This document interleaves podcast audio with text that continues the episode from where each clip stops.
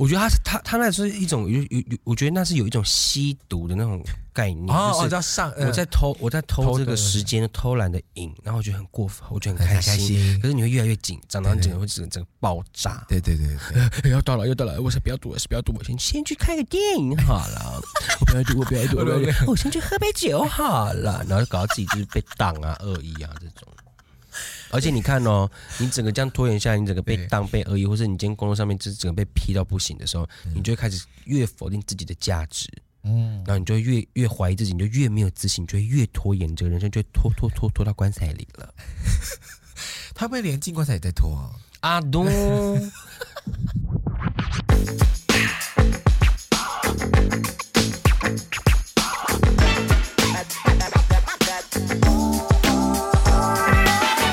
各位听众朋友们，你好，欢迎收听阿都你讲真。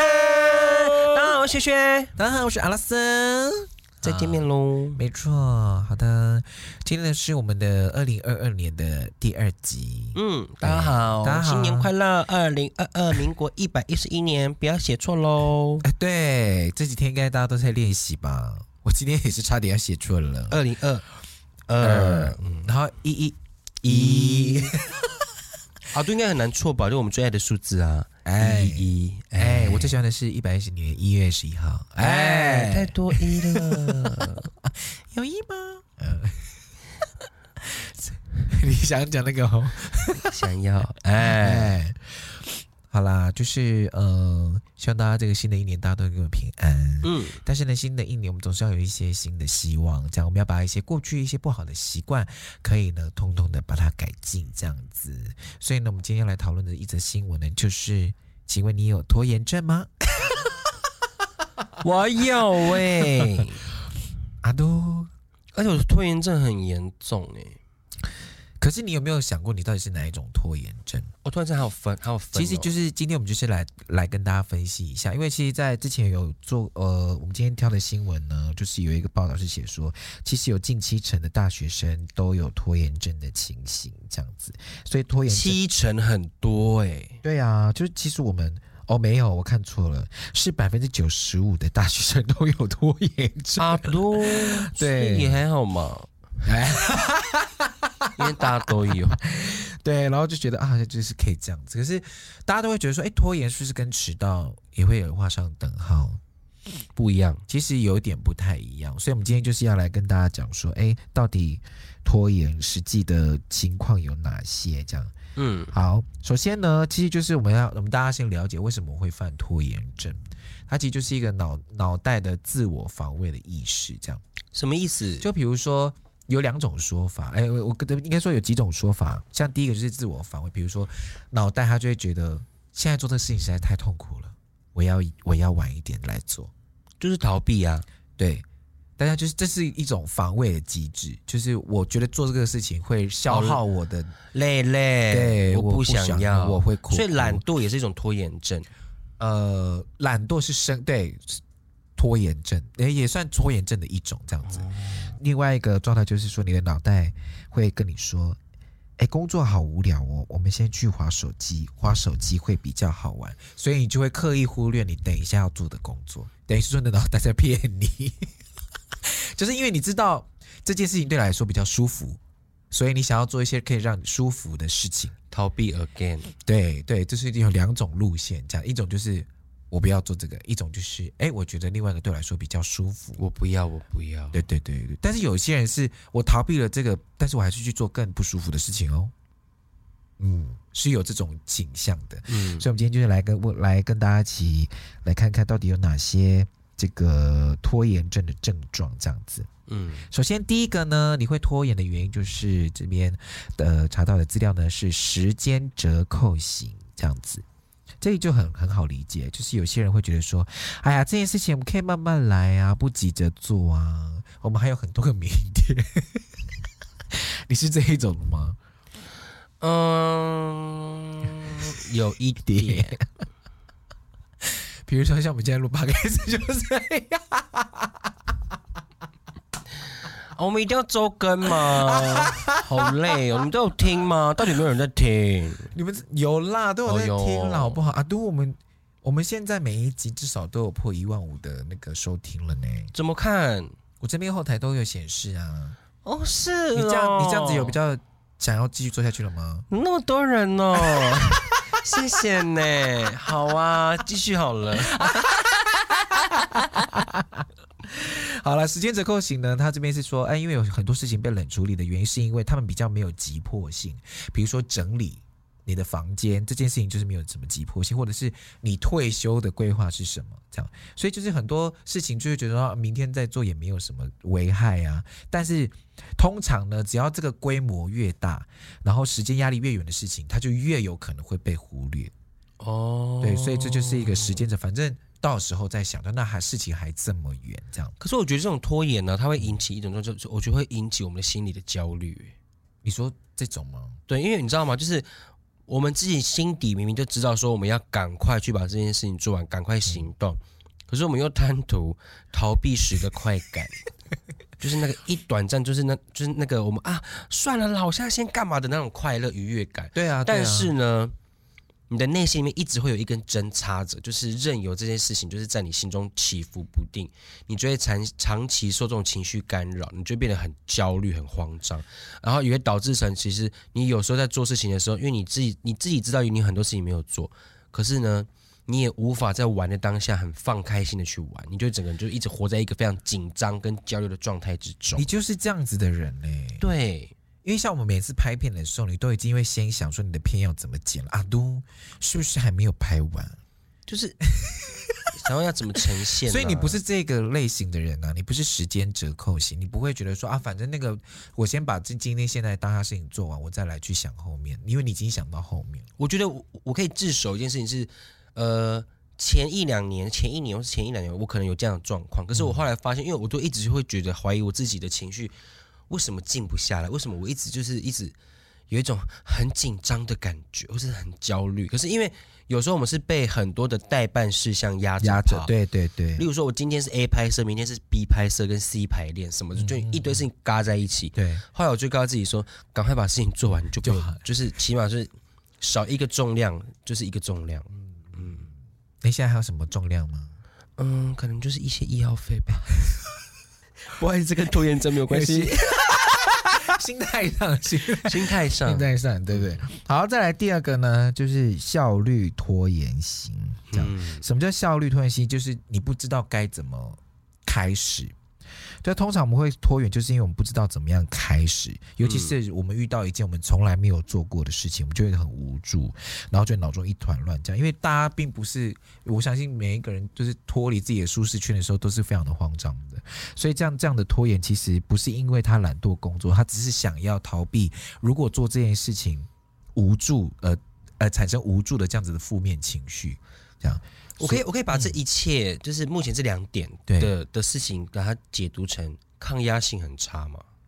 好像也不能这样说欸，因为你对这件事情是有责任感的，你怎么会抗压性差？意思是说他不想要，因为他不想要去面对这些负面的辛苦跟压力啊，所以他就先好了，等一下，我先不要，好了，好啊。可是我又觉得好罪恶感，好焦虑哦。所以他就开始拖啊，哦，但他是有责任感的，可是他不敢做拖延的。我觉得最大重点是他拖，但是他还是把事情完成了哦，只是每一个人在拖延整个过程当中，他的选择或者他的心路历程是什么这样子，亦或是他可以再勇敢一点。对对对对对，所以其实这个拖延，他最后还是有把事情完，他不是放弃啦。嗯，对对，所以这个第二个是效率拖延型这样。好，第三个呢，其实我觉得第三个比较符合你，叫做完美主义型，因为就是我太害怕后面会失败了，所以我现在我宁可呢，就是先它的定义就是说我宁可被评价成不是不会做，只是懒得做，所以他就是只是因为他害怕失败这样子。有。这个蛮像我的，对，这个比较像你，嗯，因为怕做了不够好，或者觉得自己其实还没准备好，对对，想要等到准备好东西都弄好的时候再一次上，就是宁愿就是延期，嗯，还是会在期限内弄完，但是就是觉得既然现在还弄得不够好，不是很完善，对，没有到心中的标准的话，你就先不要，对啊，先去卡拉 OK。对对对对对，整个去住地方啊，你准备好当爸爸了吗？哎，什么意思？没有，我不要。对对对，像这一种的，就是完美主义型。然后，但是呢，第四个我觉得就比较像我了，就是高压自虐型。也就是呢，你们我相信大家应该会遇到过这种人，就是平常不念书，然后考前就突然毛起来抱佛脚，结果呢，考得比平时按时复习的人还要好，这样子。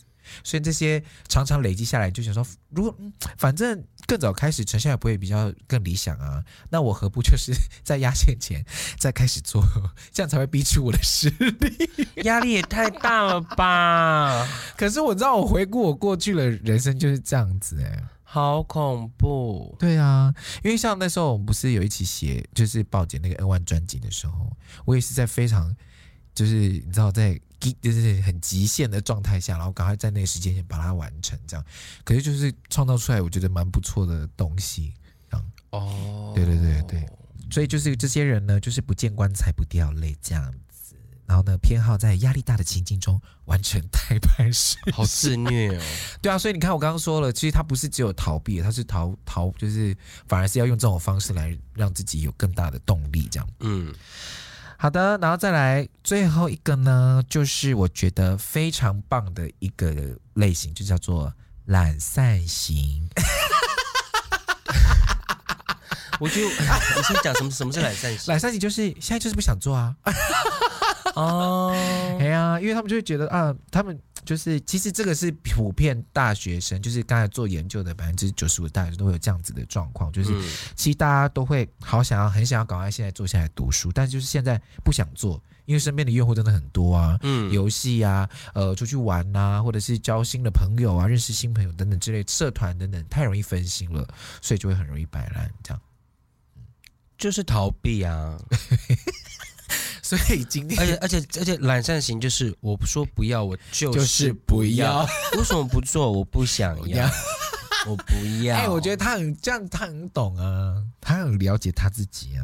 可是这种人，这种人那边是，你知道，好，就像你前面讲的，这前面四个哈都是有责任心的，把事情做完的。最后面这一个是直接连理都不理、欸。就是放着啊，你什么时候要做你自己啊？也而且他们这种懒散型的人，就是没有任何压力的、欸，对他也不会有罪恶感，他们不太会。天哪，就是无赖、欸。对对对，所以就是目前分类比较有这样子的状，就是这五个这样子。原来如此，没错。然后呢，我们今天就是来跟大家讲讲看，要怎么样来解决这样子的一个方式。首先第一个呢，就是时间折扣型，就是。不急着做，其实有那个学者他们分析，就是因为他没有办法看到未来的蓝图嘛。那你就自己先规划，说如果我们今天这样做的话，会产生什么样子的，每一步都规划的清清楚楚，让你看到结果是怎么样。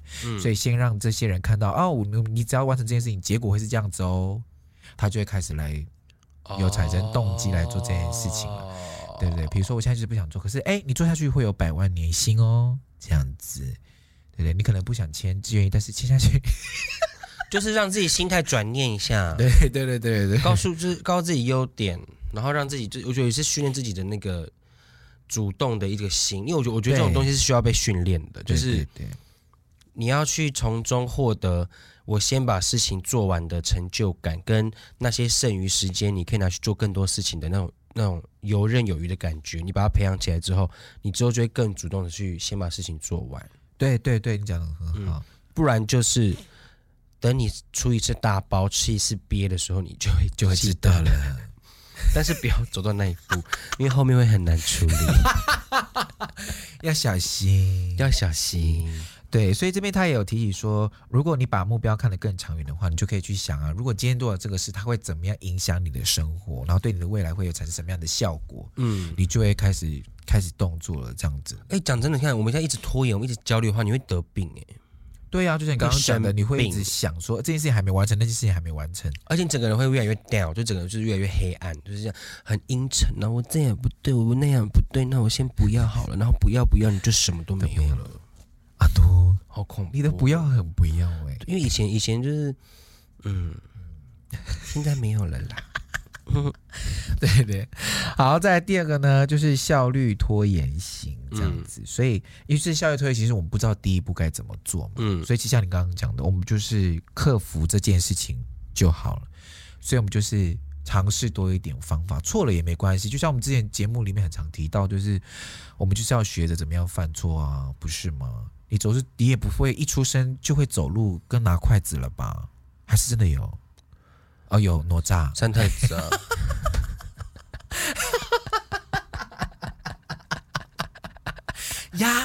压神明，对啊，有神明开神明玩笑，对，你也就是一定要会，就是先练习这样子。而且他这边有提到一个很关键的东西，就是其实你要先承认你自己就是不会哦，对，因为有些人就会觉得说啊，我现在要做这件事情，就是我有我自己的方法，我很坚持我自己的方法，可会有这样子的，一定会有达到什么样的效果，但是就是一直避开不去做这件事情的原因，其实就是你根本就不知道怎么操作。所以你要先正视自己的弱点，所以我真的不会，好，那我就来学吧，我就来问吧，就来开始。所以当你开始真的很坦诚你不会的地方的时候，其实这个心结就开了，你就会开始愿意去做这个工作了，这样子心结就开了。对，我们欢迎李心洁。哎，还有什么理由？还有什么结果？我以为是裙摆摇摇哎哎，他爱出比较红哎。你有听过他爱像大海吗？没有啊，都很好听。你唱一次。有没有听到？有没有听到？我正在想。哎，真的没有。哎，好，效率拖延型的就是先搞懂怎么开始。我觉得要先承认自己就是不会这样。好，再来第三个呢，就是完美主义型的朋友。好，你很害怕失败，来这个要给薛薛哈，薛薛主义听喽，主义听。他的解决方法就是工作只是一部分的你。无法代表你的全部，我觉得这个是要讲给我们两个人听的。可是因为哈，这句话我觉得还是因人而异。是，因为如果你今天你的工作是你人生很重要的一部分，对，亦或是你今天的工作是成就你的，那你不可能把这件事情当作是一件小事。是，撇开我们两个来讲。我们讲因为歌手好了，例如讲 Mariah Carey， 他是因为唱歌大家认识他，当然他背后还有很多优点，但是如果他今天唱歌这件事情他没有做到完美，被批评或是不好的时候，你觉得这个人不会受影响吗？而且应该是说他这边有提到一个，他说因为完美主义的人倾向把工作成果跟自我价值混为一谈，但是其实你达到多少的成就跟你自己的个人价值没有太多的关系，因为有太多特质能够代表你这个人了，比起工作的成效，你愿意接受多少挑战，如何待人处事，这样的特质反而更重要。他其实反而是讲一个比较内在的，你知道，个性的表达这样子。我觉得这还是看工作欸，你看就像有些例子好，我们举明星或是球员好了，对，例如说 Michael Jordan， 例如说老虎伍兹，然后这种运动型的选手，如果他今天在他的表现上没有做好的话，那其实对他的整个人的价值，当然不是说运动是他的全部，对，那其实他今天解释的是要我们就是这一段，他其实就大概就是一句话，看开一点啦，对不对？嘿嘿，对，就看开一点。哎，看开。我觉得完美主义者可能就是，我觉得他可以说是你不要害怕失败，不然就是你做好更多准备，你再去做；不然就是去请别人帮助，让自己的表现更好。或者是说，完美主义的人就是我们要去面对失败，这样就不会拖延。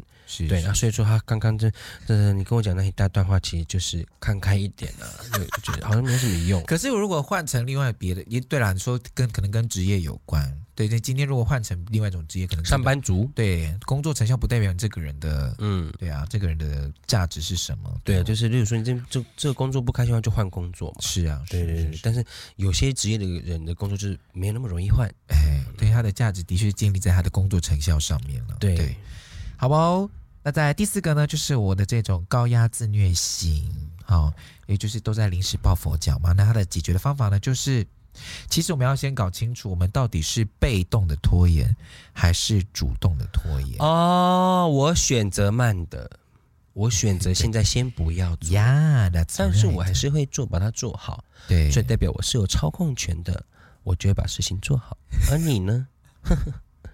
超烂的、欸。可他这边特别有提到一个很有趣的那个调查，他说在2017年有一份研究发现啊，被动拖延的学生成绩较差，主动拖延的学生成绩确实不错。为什么会这样子呢？因为被动拖延的人，他其实不会去思考拖延之后的后果，就是你刚刚讲的，他没有那个责任感。你没得想啦，对对对，我根本就没想要做啊，我没想要做啊，我不要去啊，我不要读册啦。对对对对，但是呢，很幽默的是，他们越接近 deadline 哦，他们表现的会更焦虑。嗯，然后就会表现得更比平常更差。我觉得他那是一种，我觉得那是有一种吸毒的那种概念。哦，就是、我在偷这个时间，偷懒的瘾，然后我觉得很过分，我觉得很开心。可是你会越来越紧张，然后你整个会整个爆炸。对对对对，要到了，我说不要赌了，我先去看个电影好了，我不要赌，我先去喝杯酒好了，然后搞到自己就是被挡啊、恶意啊这种。而且你看哦，你整个这样拖延下来，你整个被当被恶意，或是你今天工作上面就是整个被批到不行的时候，你就会开始越否定自己的价值，嗯，然后你就会越怀疑自己，你就越没有自信，你就会越拖延，这个人生就会拖到棺材里了。他会连进棺材也在拖啊，阿东，他可能就要换葬仪式。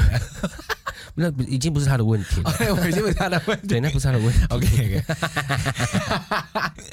好，再来呢？可是主动拖延的人，我们刚刚讲，因为他是主动嘛，所以他是有意图的，他属于是策略性的，因为他们对自己实在是太了解了，他们知道在时间压力下，他们会获得很高度的专注，反而大胆的提升工作的效率。你们知道现在学在干嘛吗？在给我涂护唇膏哟，冬天很干。而且它护唇膏是有颜色的，吓一跳那个嘴唇，哎呦，苹果苹果的。所以他们说他们会成绩确实不错，对，所以因为他们就是因为知道有时间压力，所以火力集中这样子。可他们的心脏又很大颗，真的太压力太大，所以他们很了解他们自己啊。这个久了之后真的会衰竭，真的一直活在那么高压，还是你们一直打肾上腺素？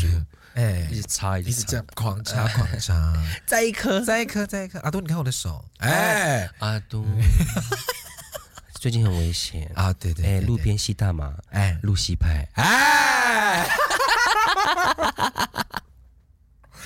没关系啊，他要去别的地方做音乐了，哎，他不用进去了，对啊，好，所以呢，就是这个解法，其实就是你自己，就是刚刚那个老师有讲，就是你自己也要撞到一次，你就知道了。对，就是你不能一直把，虽然说你真的很厉害，对，然后你真的知道你自己在做什么，但是其实有时候我们把事情摊开来，一步一步把它好好的做完，你也不会那么累。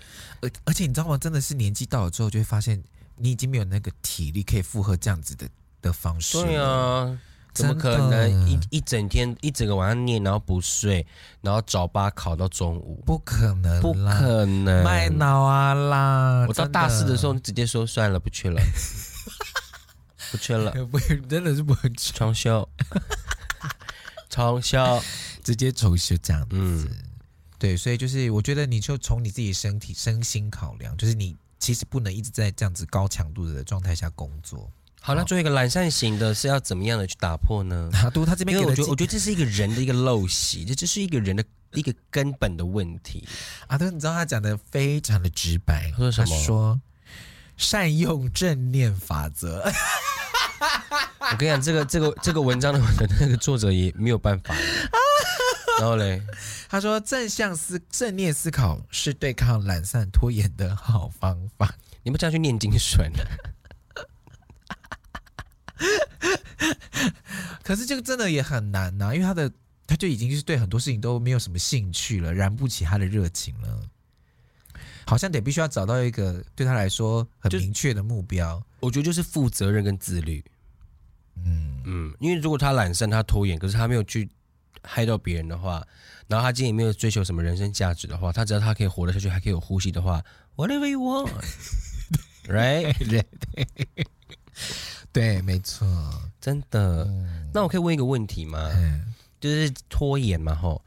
那哦，通常可以问一个问题吗？就是如果说迟到啊，不是，如果说睡觉哈，一定要睡到最后一刻，就是爱赖床，嗯，这个算拖延症吗？当然是算拖延症啊。哦，你不要忘记了，拖延症是要怎么样逃避痛苦，所以你会赖床是因为起床很痛苦哦，对，所以你就会觉得啊、哦，这件事情好痛苦，我要开始面对未来。那个茫茫的人生这样，好冷，我想再睡一下。无意这样，所以有拖延症的人，可能他的手机的闹钟会跟我一样、欸，怎么样？就假如说我今天6点半要起床，我就会调6点、6点5分、6点10分、6点15分、6点20分、6点25分、6点30分。可是我现在，我以前会这样调，可是我发现我的身体会知道还有6点5分，还有6点10分，还有6点15分，我就会越来越晚。哦，然后我现在就是调，譬如说，因为下午不是礼拜1都要上课嘛，我早上6点就要起了，所以我只会设6点跟6点15的，就是我6点15一定要出门，然后我6点一定要起床。对，哦，我现在就会这样，嗯，所以其实我们家可是我调那么多，是因为有些我真的听不到。阿多，你不是有些，你是几乎啊好，我调那么多是因为我听不到。他在我耳朵旁边，我还听不到。哎、欸，你很厉害，我其实蛮佩服你的、欸。我是这样死掉呢，在睡觉的时候。因为你知道几次出外景，然后我们两个一起睡，他的闹钟已经响到我已经起来了，他还在睡哟，怎么办？对，所以我觉得你可以试试看我刚才说的那个，嗯，就是因为你睡前设定这些东西，你身体就会习惯了嘛，就知道，所以就可以骗你的身体说。哦，不行，我明天就有11个闹钟，我就是一定要那个时候起来，这样子。了解。好，这边真的再介绍几个可以帮助你克服拖延症的方向。第一个就是善用时间管理这件事嘛。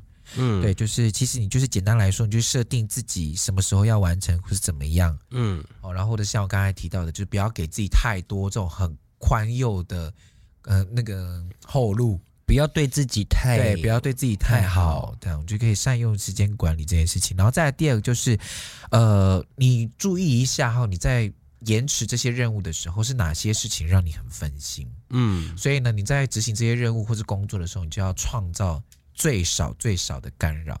比如说，你就是知道华灯初上很好看，嗯。然后你就是很想要去追下去，那你就是知道你要做的工作的时候，先把 Netflix 停掉。哇塞，到就是我只讲比较极端的例子啊，你也知道。对对对，就是你要创造最少最少的干扰，这样让你自己比较专心。比如说，像我之前念那个，我在写一些小论文的时候，我就会把那个手机直接全部关机，然后网路我会进图书馆，然后我的电脑不会有网路，就是我只会看书上面所有东西，然后把它记下来，这样子。哇，你好厉害哦！减少那个干扰，这样子。我想说，我把手机放一边关机，然后电脑打开来上网，哎，因为屏幕比较大，哎，华灯初上，哎，大概是这样，大概是这样。然后还有再来就是，我觉得这个我们可以慢慢试试看，比如说奖励自己的方法。所以，譬如说我完成了这个任务之后，我可以获得什么样子的奖励？我觉得可以用在运动、欸，因为我自己最近也想要培养一些，就是把运动的习惯找回来啦。不然的话，每次要一直拖。而且，毕竟你看，我们现在又要开始有很多，就1月29号有那个鲍姐的演唱会啊，然后2月18号又有我们自己的活动，我觉得体能上我自己也是需要再收敛一下了，这样子。所以我觉得，我们可以做一些奖励，我们完成了什么样的目标，我们就可以获得什么东西，这样。嗯，像之前那个。像我的那个家人之前就有在玩说，我们减重几公斤就要拿多少奖金，这样子大家就会开始有动力这样。所以你可以设定几个奖励给你自己这样。然后最后一个其实就是提醒大家，开始了就会了，这个真的很重要的心态，就是不要害怕踏出那一步。对啊，先去学习怎么做。因为我想这边就想要聊你那个创业的时候，你怎么突然就觉得我好想要那个开。这家公司这样开嚷嚷这样，因为我这个是很讨厌走出舒适圈的，所以其实，在开店、开公司之前呢，就做了很多功课，然后看一下自己的能力有没有到位了，然后再加上学还有伙伴呢、伙伴推自己一把，所以那时候也是不太想开是吗？嗯，哦是哦，对，但是就是因为有伙伴，然后跟告自己说，我迟迟不做。可能就来不及了，就让自己忙起来一点。嗯，我就这样子去做选择了。而且我觉得刚刚拉拉讲一点，我觉得就是要培养享受成就感的愉悦，就是你要告诉自己说，我要去欣赏，去感受到做这件事情的成就感跟快乐，然后并且把它实体化变成动力，这个好重要哦。对啊，对啊。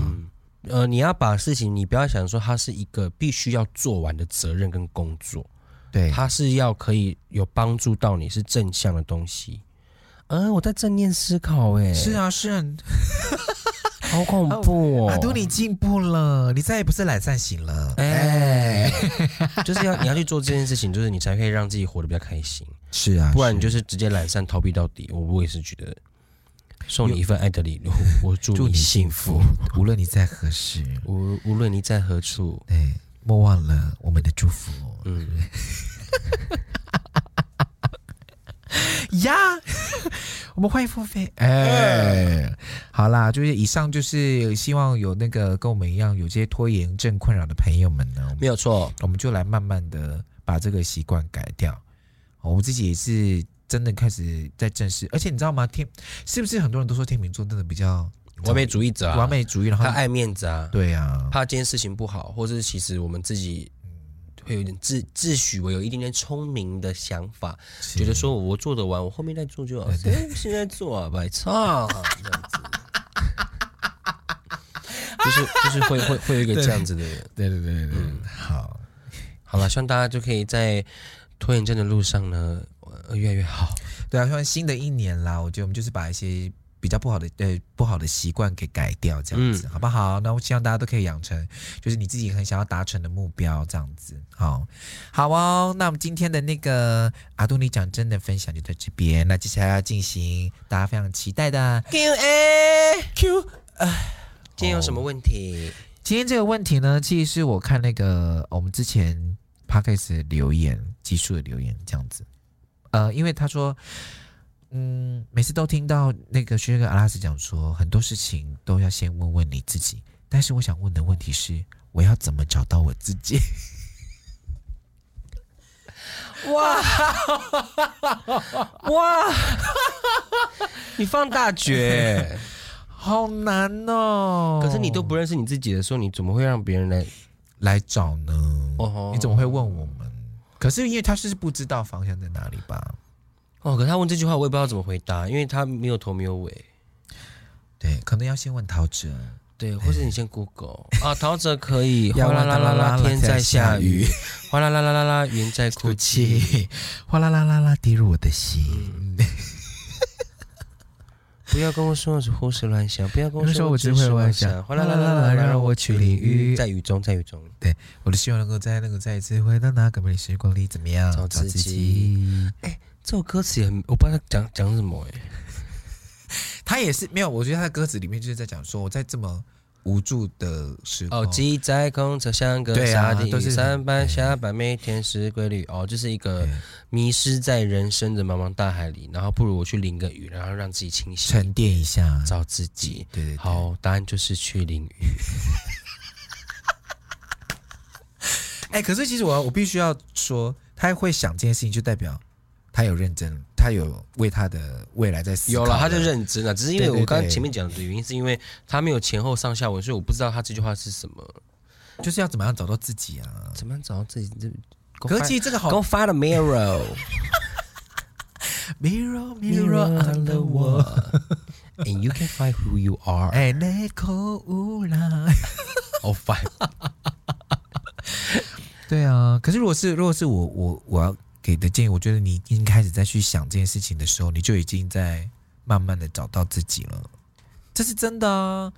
有回答到，因为你会去想我的样子会是什么样子，然后我应该要呈现的样子是什么，或者是我喜欢的样子是什么，哪一个才是我真的应该要呈现出来的自己的样子。你开始想这件事情的时候，你早就已经有在慢慢的整理。对耶，你讲这个很重要的。会问这样子问题的人，其实你心中都已经有自己想要的轮廓跟答案了，只是你需要别人去认同你。对，然后你今天就是想要找一个我就是这样的人，对不对？对不对？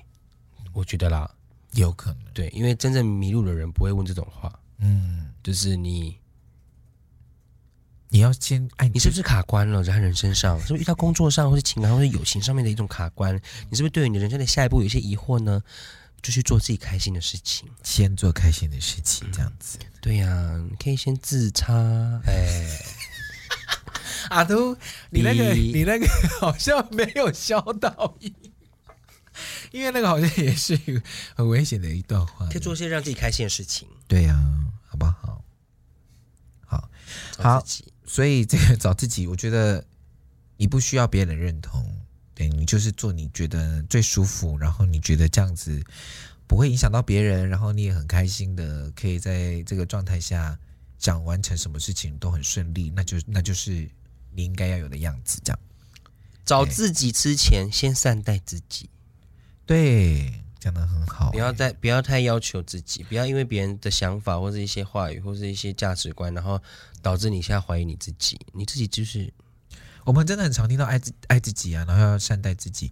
你知道，像上一次我就看到一个我觉得蛮好，就是桃子姐有讲一个，她说我们现在自己桃子姐吗？桃子好多桃哦。桃子姐吗？桃子姐。嗯，可能他们桃家人都很爱这样子，所以现在姐妹聊桃大尾。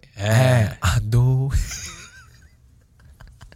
好，桃子姐说什么？桃子姐就说我们其实就是要学，偶尔要学一下自私这件事情。就是要很自私的，觉得我就是，我就是这样啊，对啊，好吧、哦，对，我觉得自私也是一个人生很难的课题。你要怎么样自私的漂亮？对啊，不要就是不要，想就不想用就是不要啊。对，不要管我，不要烦我。对我不能配合，就是不能配合。我现在就是 I can't 有别的事情想要做，我就是想要做。我现在就是想要拖延。我明天没事，但是我就不想去。为什么不想啊？少烦我笑死人！就像每次人说，为什么学学的局你都不去？因为我就是不想啊，我很累，真的。好啦，好不好？哦、对自己好一点，真的，大家。对，所以呢，这个是给我们的突然我讲名字，我来画一下啊。这个是巧巧，哦、巧巧哦，对，匿名是巧巧，巧巧的巧巧，对，小小的巧巧啊，巧巧的巧巧。超可爱的，你要不要看一下小花的表情？他刚才是一个嗤之以鼻的状态在看你。希望大家能听完今天的耳朵讲，真的都有一些收获。然后有什么事情想跟我们分享的话，记得留言给我们哦。对，我们都会在我们的 Q&A 回复你们。对，或者是你想听我们聊什么样的话题也可以哦。例如说，可不可以聊两岸局势啊？可不可以聊英国脱欧啊？可不可以聊土耳其怎么样啊？可不可以聊俄罗斯怎么样啊？我有点难。阿都。我们是百灵果了吗？就是你，如果你什么，我觉得人跟人之间的啦，或是你有什么建议，你也可以就是留言给我们。但是给建议的时候，麻烦大家就是给一些比较具体一点的，这样子我们就会知道该怎么改善。哦，对对对，好，不要留一些比较情绪性的，我们也不知道该怎么办。就我们也很想改进，可是你知道，你就是骂的时候说，我们要改哪里，我们也不知道啊，对不对？哦，对啊，具体的讲，比如说你可能会觉得我们的内容可能太少了，那可能要多做一点研究，然后或者是你提供一些更好的方向给我们也可以去做调整，这样。好吗？好哦，谢谢你们，我是雪雪，我是阿拉斯。那么下一次阿都，讲真，我们下次见。